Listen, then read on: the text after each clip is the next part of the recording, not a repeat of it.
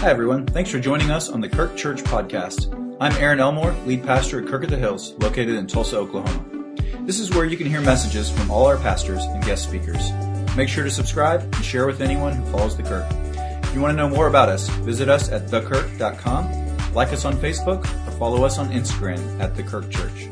Let's get started with today's episode.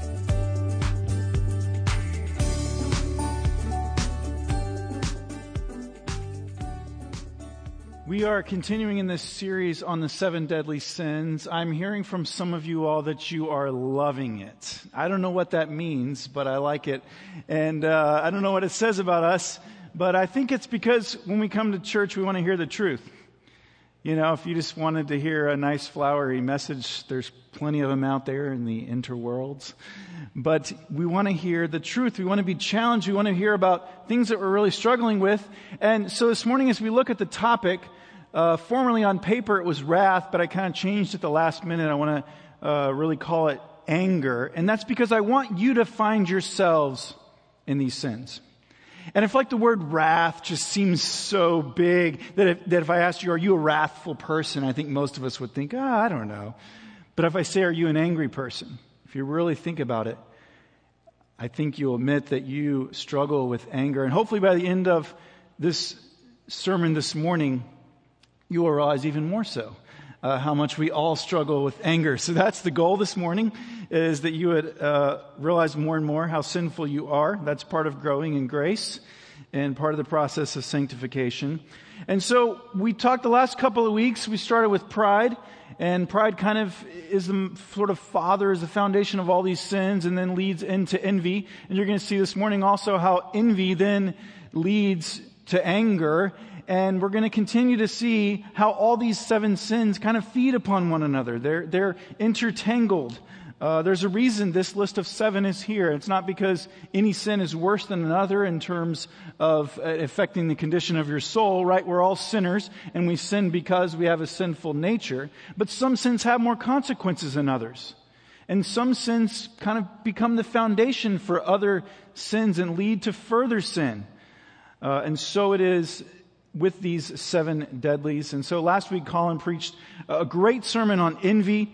Uh, it was incredible. I only was a little bit jealous that I hadn't preached it, but it was great. And this morning, I want to talk about wrath. We see wrath from cover to cover in the story of the Bible. Just as we talked about envy is found throughout the Bible, it is the story of the world uh, in its sinful condition being redeemed. So I want to start with a definition. There are many ways you could define it. It's not a perfect definition, but as we come to think about it, we have to have a starting place. So anger is a passionate and active response of the entire person to a real or perceived wrong or evil. We become angry because we sense that something is not right, that we have been wronged that evil has been done. Whether that's true or not, accurate or not, we perceive that. We regard a person or a situation as evil and it interferes with what we want, with our desire, with our agenda. And our whole person is involved in anger in our response. And it can be very complex. We can be deeply angry without fully realizing our sin because anger usually feels so right. See, with some of these sins, we kind of know it. We feel it right away. It doesn't feel good. Maybe in the moment it feels satisfying briefly, but, but anger is tricky for a number of reasons. And that's partly because we often feel justified in our anger. We feel like our anger is righteous. And we're going to get to that. We'll talk about that this morning. There are different types of anger. And unlike sloth and greed, there is a holy, righteous application of anger. So it gets tricky. But the truth is, often what we think of as righteous anger isn't actually. The way that we're expressing it is rooted in our sin. So another way to think about anger, kind of adding this on top, is that anger is an emotion characterized by antagonism towards someone or something you feel has done you wrong. You get angry when you feel threatened. When your comfort, your power, your agenda, your ego feels threatened. And some of you roar like a bear, and some of you just do that thing that cats do that I won't even try to impersonate, where they get angry. And plus, you just have to have a cat pick because that's just still all the rage. You know, it was 20 years ago, and, and now it is uh, still. People like cat picks. I don't know why. So, even if the technology fails at this point, I got my cat picture, picture up there. I'm happy. We get angry because we think we are right. We think our way is better. We think we are more important. The underlying message of the angry person is that things ought to go my way, and when they don't, beware. It's a given part of our human fallen fabric, but we were created for something better. Now, typically when we think of anger, we think of the more explosive, what we might call hot anger. And we think that, oh, those are the people who really struggle with anger who are the ones who blow up. But the thing about anger is that it falls along a spectrum. And there are different ways that it expresses itself. And so just because you don't have an obviously short fuse, it doesn't mean you don't struggle with anger. Wrath or anger can be strong, vengeful hatred, or it can be resentment. It can result in passive aggressive behavior, keeping a detailed record of wrong so you can throw it back at the person later. It can manifest through venting or internalization, through shouting or pouting, through blowing up or clamming up.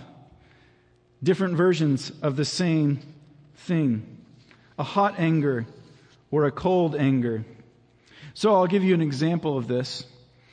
A number of years ago, I was in a conversation with some friends, and one of the friends, she was training to become a counselor at the seminary I was going to, and I've shared this, but it's been it's been years now, and um, in that conversation, we started talking about anger. And I said, well, you know, I'm not really a person, I don't really think of myself as someone who struggles with anger, but I get frustrated a lot.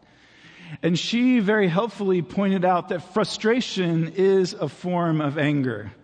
That kind of made me mad at first, but once I came to see that it was true, it was a very powerful moment in my life. It was really one of the first times when I realized that I am a person that struggles with anger. And I would imagine that there are many of you sitting out there this morning that many people wouldn't think of you as an angry person. But you're, but you're like me. You really deal with it. You deal with it a lot. And maybe you feel like you're covering it up or you're hiding it or people don't realize it, but it's affecting you and it's affecting the people around you. Anger can be sneaky like that. So let's don't limit ourselves to what stereotypically is anger. Let's realize that there are different ways that it expresses itself. And for some reason, this is the odd image that came to my mind. Whether you're a torpedo or an iceberg, you can still sink a ship. And one do, does so in a very obvious, explosive way, and the other one, it's like action happens and it's just, it's under the surface. You don't even realize it's there, it's coming, but it can still take a ship down. Some of our anger is very situational. It's just the fact that we, we are human, we're finite, we're limited, we're sinful. And that's not to excuse it, but I think it's helpful to recognize that there are many conditions in which our anger manifests itself more easily. When it flares up, right? We all know about the hangries. Okay? Some people, maybe all of us, but, but some particularly the way they're wired, when you're hungry, you get angry much faster. Maybe it's when you're tired or when you're sick. But, but any of those different ways, when you experience the, the brokenness and your humanity in a finite way, your anger has a way of coming out much more quickly. And some of the best things we can do in those moments is to be patient with ourselves be quick to ask for forgiveness. Be quick to repent. And we also, on the other side of that transaction, should show grace to others to recognize that while it doesn't excuse their behavior, if we can learn to identify those times, we can show extra grace. We can help people to manage those. We can learn self awareness. All of that's helpful, at least at a human level. But again, one of the reasons that anger can be tricky at times to diagnose is that it isn't always sinful. We could really break down wrath or anger into three categories. The first one is God's righteous anger.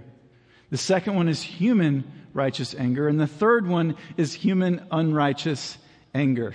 Now, the one we're going to spend most of our time talking about this morning is the third one, and I think that that's because that's the one that we deal with and affects our lives on a daily basis the most. But it's helpful to recognize, first of all, that God expresses anger. Again, this is different, right? God is not greedy and God does not express sloth, but there is a kind of anger that is holy and righteous. So a few examples. Numbers 32.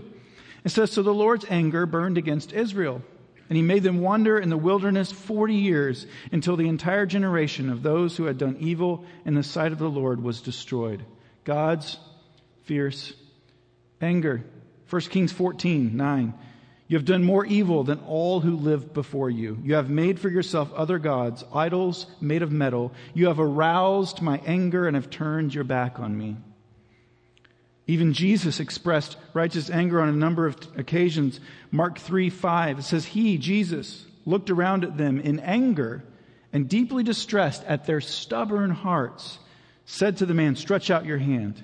And he stretched it out, and his hand was completely restored. God's anger is a thoroughly developed theme in the Bible. So, why is God so angry? Well, in some, God is angry at sinners and their sin. And it is right, it is just, a holy and righteous God should be angry at the world in its current condition and all of our sin and our rebellion and that we're living in a way that is not the way that He created us to live. It is right. God must, in His righteousness and His justice, He must be angry at our sin. And God can do that in a way that is perfectly righteous. Now, there is a category, I would say it's a fairly small category, and that is of human righteous anger. In Ephesians chapter 4, Paul wrote, In your anger, do not sin. Do not let the sun go down while you are still angry, and do not give the devil a foothold. So in your anger, do not sin, which means you can be angry without sinning. I think it's hard to do. So let's walk through what that looks like briefly. Anger that is rightly ordered is directed at the right things and expressed in a right way for a right amount of time.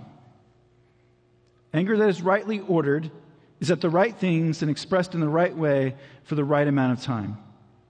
Rightly ordered anger is an important, necessary component of true love. Sometimes it is right to be angry because there are some things that are worth being angry about.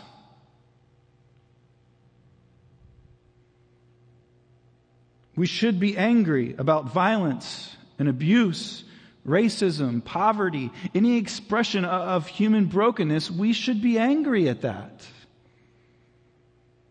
The tricky part is what do we do with that? So, Robert Jones, in his book Uprooting Anger, he lays out criteria for righteous anger. First, he says righteous anger must be a reaction to actual sin. Sometimes things that we call right anger and that we declare right, we're, we're not actually pushing up against sin. It's more that our preference or our desires are being co- compromised from our view. But it's not actual sin. And so we may say, well, it's right that I'm angry. But if it's not a response to actual sin, it's not righteous. Secondly, it must be focused on God and His kingdom right? Not pursuing our agenda, but it's focused on restoring God's vision for the world and focus toward Him and that He is being glorified in what is being done. Third, and this is important, it must be accompanied by other godly qualities. So you can't just say, well, I'm, I am rightly angry about this. So therefore, you know, I get to set aside all the other things scripture tells me to do and I don't have to worry about the fruit of the spirit. No, a right, a righteous anger will be accompanied by love and peace and self-control and patience and all of those other attributes. Just as God's righteous anger is also tempered and informed by his other attributes as well. Fourthly, it must be expressed in godly ways. So it's against actual sin, it's focused on God, it's, it's accompanied by other godly qualities, and it's expressed in godly ways. This is why I would say it's a fairly small category the, the way that we can do this. So I think it's helpful to understand that there is a righteous anger.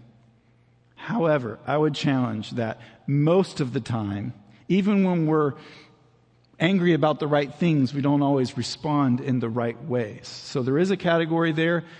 I'm not going to focus on that this morning, but I think it's, it's important to, to see that. And Brian Hedges, uh, in this book I've been reading called Hit List, it's on the seven deadly sins. He says, getting an accurate reading on your anger requires the heart searching ministry of the Holy Spirit. And sometimes the insight of a discerning counselor or pastor with well developed skills in soul care. I'll just say if you're working through this issue of righteous anger in your life and what it looks like, just know that it takes a lot of care to know how to express that accurately. Let's not use that as an excuse to justify what is actually sinful anger. So, if we're honest, the majority of the time, our anger is not righteous. It's at least partially tainted by sin. And sinful human anger does not seek God. It cares more about being right than it does about love. It forgets the mercy that we have been shown. Sinful anger dishonors God. It hinders our prayers. It causes damage to relationships and it opens us up to spiritual attack. The sin of wrath or anger destroys business partnerships. It fractures families, splits churches, breaks marriages, alienates children, turns our hearts away from God and the warmth of His love. And wrath ultimately will destroy you like a flesh eating bacteria. Don't worry, I won't give you a visual aid on that one. Like a flesh eating bacteria, our anger eats us alive. And the root cause of our anger, as in all the sins, is idolatrous, disordered desires of our hearts. An issue of the heart. Anger is a heart problem. Jesus said, You have heard that it was said to the people long ago, You shall not murder, and anyone who murders will be subject to judgment. But I tell you that anyone who is angry with a brother or sister will be subject to judgment. Whenever Jesus says, You've heard it said, but I say, that's when you have to kind of go, oh, this is for me. Right? He's taking things and he's saying, just because you follow the letter of the law doesn't mean you don't still have an heart issue. And he's pushing it further and deeper. And that's how it is with anger. I think a lot of us, we think, well, if I'm not that stereotypical angry person, then I'm okay. I've got it in check. But anger is eating our hearts alive. It's a huge heart problem. And we must deal with it. It causes untold consequences in our world. James 4 says that warring desires are behind every fight and every quarrel whether that expression of anger is hot or cold, whether it's aggressive or passive aggressive. This word that James uses here, it means inordinate desire, an excessive desire, an uncontrolled and ungodly desire. And our sinful anger, it may be born of a desire for justice or esteem or comfort or approval or security. None of those things that is inherently wrong or evil, but when we have an inordinate desire for those things, that's when we get in trouble. And when someone crosses our inordinate, inordinate desire for comfort or pleasure or justice, watch out. What follows may be a hot torrent of molten lava or the slow onslaught of an icy glacier of resentment. So let's take a few minutes to walk through our passage in Romans 12. I know it took me a little while to get there this morning, but right before we picked up in verse 17, Paul discussed how we should love our Christian brothers and sisters. And then in verse 17, he shifts the focus to showing love to our enemies.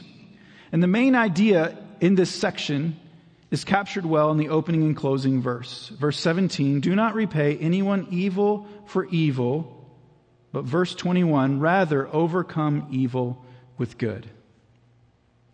This is how it works with anger. You don't overcome anger with anger. You know that but that's our usual response. Oh, you're going to get angry. Well, I'm going to get more angry. And it doesn't work out. But that's our instinct, right? And we bow up or we clam up or we whatever. We do different ways that we respond to that. We cannot overcome anger with anger. We cannot overcome evil with evil. The irony is that if you repay evil with evil, you've already lost the battle with evil. The weapons that overcome evil are grace and forgiveness and peace and love. Tolkien illustrates this dynamic well in the Lord of the Rings trilogy. Any person who tried to use the ring to take down Sauron would themselves become evil in the process. Victory, if pursued in the wrong way, would be hollow and actually be defeat. Because in becoming evil in order to beat evil, evil still prevails. Do not repay evil with evil, but overcome evil with good. But does that actually work? Does it work? I mean, come on. Overcome evil with good? That doesn't work. That's not the way the world works. Well, it's the way that Jesus worked. 1 Peter 2. When they hurled their insults at him, he did not retaliate. When he suffered, he made no threats. Instead, he entrusted himself to him who judges justly. We overcome evil with good. Verse 18, if it's possible, as far as it depends on you, live at peace with everyone. I love that the Bible is honest. I love that it says, if it's possible. In other words, this is the goal. The goal is to seek peace, to actively be peacemakers, to seek out reconciliation, to seek out unity. Recognizing that in a fallen, broken world, sometimes it's not possible.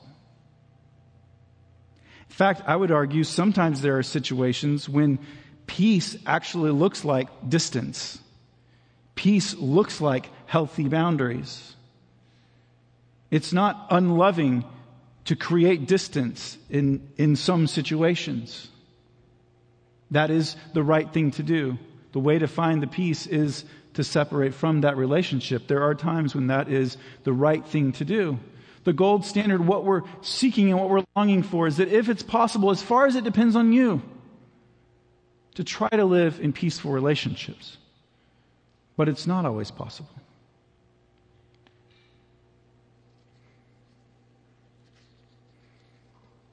It isn't unloving or unkind to create healthy boundaries. I just want to be clear on that.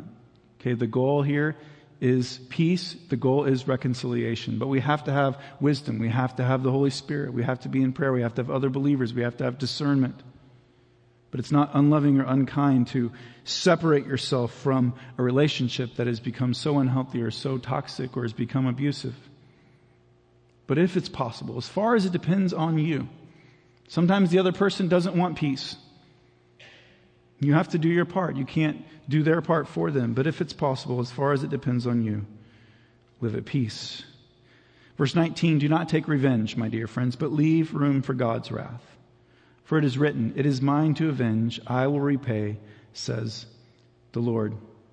He's saying we should avoid personal payback or personal revenge, taking the matter into our own hands. He's not saying that believers should just let evil people walk all over them. Or even if those evil people are people around you, he's not saying, look, be a doormat, just stand there, just take it all. Okay, that's not, that's not loving either. But he's saying that ultimately we have to trust in God's judgment and wrath, that we can't place ourselves in the position of being the just judge. And he doesn't state it here, but I think it's understood that to avoid revenge and trusting God's, placing things in God's hands, it requires a supernatural forgiveness. Forgiveness. Forgiveness doesn't mean that we don't acknowledge that wrong has been done. Forgiveness doesn't mean that there aren't still consequences for our actions or for our behaviors. In fact, sometimes there are legal consequences for those things. And I think that as believers, there are certain types of situations, there are things that I think is okay. I don't think this is a blanket statement saying, you know what, you shouldn't pursue legal justice. You have to have wisdom in those things. There are times when we should try to work things out without having to take legal action because there are consequences and costs involved in that. But I don't think that the big picture of Scripture prohibits us from seeking legal action. In fact, in a way, sometimes that takes us out of the position of saying, I'm going to make this right, and placing it in the hands of wisdom of others, of saying, we're going to let this play itself out in the wisdom of community and of the rules and the guidelines that we've established. There can be great wisdom in that. So I think when he says don't take revenge, it's not vengeful to trust a legal process. He's saying, don't take personal revenge. Don't take matters into your own hands. Don't let your anger get the best of you. We are called in that, though, to forgive, to keep no record of wrong. That's what love does. Looks like God be in charge of the record keeping department. We're called to forgive, to place things in God's hands, to say, God, you are holy, you are just. I'm going to trust ultimately that you will do what is right. Withholding forgiveness only hurts us. We think we're hurting the other person. We're secretly thinking of all these things in all these ways to try to hurt them, but they're not the one being hurt. We are. And we certainly we hurt others. But withholding forgiveness hurts us excessively. Anne Lamott says this, not forgiving is like drinking rat poison and waiting for the rat to die. I love that. Drinking rat poison and waiting for the rat to die. We think we're hurting the other person. We're poisoning ourselves by not forgiving. Verse 20, on the contrary, if your enemy is hungry, feed them. If he's thirsty, give him something to drink. In doing this, you will heap burning coals on his head. Do not be overcome by evil, but overcome evil with good. We're called to use loving words and actions in our response. Again, part of loving them may be praying that God would change their behavior and their actions, not sitting by passively, just saying, well, evil people will do their thing. No, part of that love expressing itself is praying that they will see the error of their ways. And that's what's behind this sort of cryptic statement about the burning coals. It sounds very vengeful, doesn't it? Like, ha, we're going to throw fire at them. But it was, it was an expression, and what it essentially meant was a way of saying that your good deeds will contrast with their evil ways, and it will, in a sense, pour judgment on top of their behavior. It will highlight the error of their ways. See, if you respond to their evil with evil, you've done nothing. You've made the situation worse. You put more fuel on the fire. But if you respond to evil with good, then you highlight the contrast between the right way to live and the wrong way to live. The hope is that the person will see your example. They will repent of their ways. The believer's kindness is a way of encouraging the enemy's repentance. This is a different way to live, my friends. It's radical, It goes against human nature.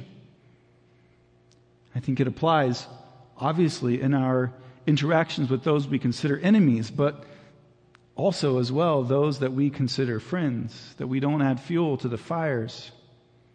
We respond with grace. It's hard to do. The only way we can do this is in view of what Paul wrote at the beginning of this chapter. When he starts this whole section of the letter, he says, in view of God's mercy, comma, and then he tells us how we should live in light of this incredible gift of the grace of God. How can we show mercy to those who don't deserve mercy? Because we see that God has shown us mercy when we did not deserve it. How do we just show grace in excessive ways? We know the grace that we have been given. So, what's the remedy for our wrath? Some practical steps moving forward. I want to read Psalm, a section of Psalm 37 that I think sets the stage for this. It says, Be still before the Lord and wait patiently for him. Do not fret when people succeed in their ways, when they carry out their wicked schemes. Refrain from anger and turn from wrath. Do not fret, it only leads to evil. For those who are evil will be destroyed, but those who hope in the Lord will inherit the land. What's the remedy for our wrath? Well, first, it's to relinquish control.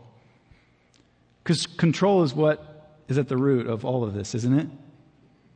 When we become angry, it's because we feel like our lives are out of control. And the truth is, they are. Right? Control is an illusion. It is an illusion we love, don't we? Whatever the place of prominence is in your home, that is where the idol of control sits. And you love it. We love it, don't we? But it's an illusion. It's an illusion. We have to willingly and joyfully relinquish control of our lives. That begins through a relationship with Christ. That's where it starts. This new way of becoming human. How do you deal with any of these sins? It starts by trusting in Christ, by surrendering control of your life, by recognizing you can't fix your problems, and you definitely can't fix your biggest problem, which is sin, and saying, Jesus, I need you. That's where it starts. But then it, after that, we all know it's every day we have to relinquish that control. Because the stronger our illusion of control, the greater our anger will grow. Because we're just going to get more and more and more frustrated that our lives are truly out of control. They really are. Starts with relinquishing control. The second thing that's helpful is to reflect. Now, I don't mean in the middle of the moment you say, Oh, let me take just a moment to ponder and reflect on my own anger. No, that's not helpful. You got to do the hard work other times. To take some time to ask maybe a very practical question. Do you ever ask practical questions when you're talking to God in prayer? Here's a practical question God, why am I so angry? Why am I angry? It's a good question. Maybe you need to ask the Lord that. Maybe you need to take some time to ask Him, God, what is, what is the idolatrous desire? What is it? It's control. There's also other things. What are those things underlying that are making me so angry? Because we often think it's the thing, but it's not the thing. It's the thing under the thing. Why am I so angry? Well, I'll tell you why. Most of them are, they have names, right? Why am I so angry? Well, it's my boss. It's my spouse. It's my kids. It's the kid next door. It's my used to be best friend. It's, that's the source of my anger. No, it's not. It's the thing below the thing, or it may be the thing below the thing that's below the thing. It takes work to unpeel those layers and figure out, God, what is the source of my anger? It takes prayer. It takes time. It takes discernment within community. It takes asking people around us to help us with that process. It takes maybe meeting with a counselor, a pastor, or a trusted Christian friend to reflect and to do some work in the area of our anger because it's a huge problem. The next step is to repent, right? You have to, you have to acknowledge that you have a problem. Maybe you're, maybe you're like me. Maybe there's a point in your journey. Maybe that point is today when you actually realize that you're a person that struggles with anger because you've been able to figure out a way to say, well, no, that's those people. No, maybe it's me. Maybe I struggle with anger. And maybe you're like me. Maybe many of the people in the room, people in your lives wouldn't think of you as a particularly angry person. All they they have a sanguine personality. They seem to be easygoing. People have no idea how much you struggle with anger. We're getting real here at Kirk of the Hills, aren't we, friends? Stepped on a few toes in first service. We need to repent. And then, fourth, refrain. I love this. Psalm 37 8 says, refrain from anger and turn from wrath. So, as we do this work and, and the Spirit is revealing to us the sources of those things, then we learn a different way. We're still going to struggle with anger. But what are we going to do with that? Are we going to allow it to cause us to act out in sin, to cause damage, to torpedo or to iceberg, whatever your strategy is? To relinquish control, to reflect on our nature to repent of those things, to refrain from anger and turn from wrath. Because all of us, we're, we're, we're creatures of habit, so much more than we realize. And so many of our actions are just ingrained paths. And the more that you keep doing whatever you're doing, the more likely it is that you're going to keep doing the way thing that you've been doing. That's the way it works. So you have to unlearn. You've, you've learned ways of responding to that anger feeling and reaction and emotion. And maybe some of those have been good, but maybe there's a lot of those that haven't been good. And maybe some of those not so good things you're the only one that knows about at this point. You have to relearn that path. So you're not going to do that all at once. You're not going to just surrender control to God once. You're not going to repent once. You're not going to reflect once. It takes a journey. That's why we're talking about these sins, because that's real life. We're all struggling with these things. And we'd all like something better. You ever run into anybody who says, you know what, I'm good, I'm done. Like, I'm, I'm good with the way I am today. That's major denial, right? No, we want something better. So let's ask for God's help in that. Would you join me as we pray? Father, you are good and you are patient. And God, you created us from something for something better than however we're living today. And one of those silent killers of joy and of relationship and of community and of power and of mission is this underlying issue of anger. God, it's all built around this, this idol of self and our pride, our lack of humility, the breakdown of love, and our, our absolute love affair with this illusion of control.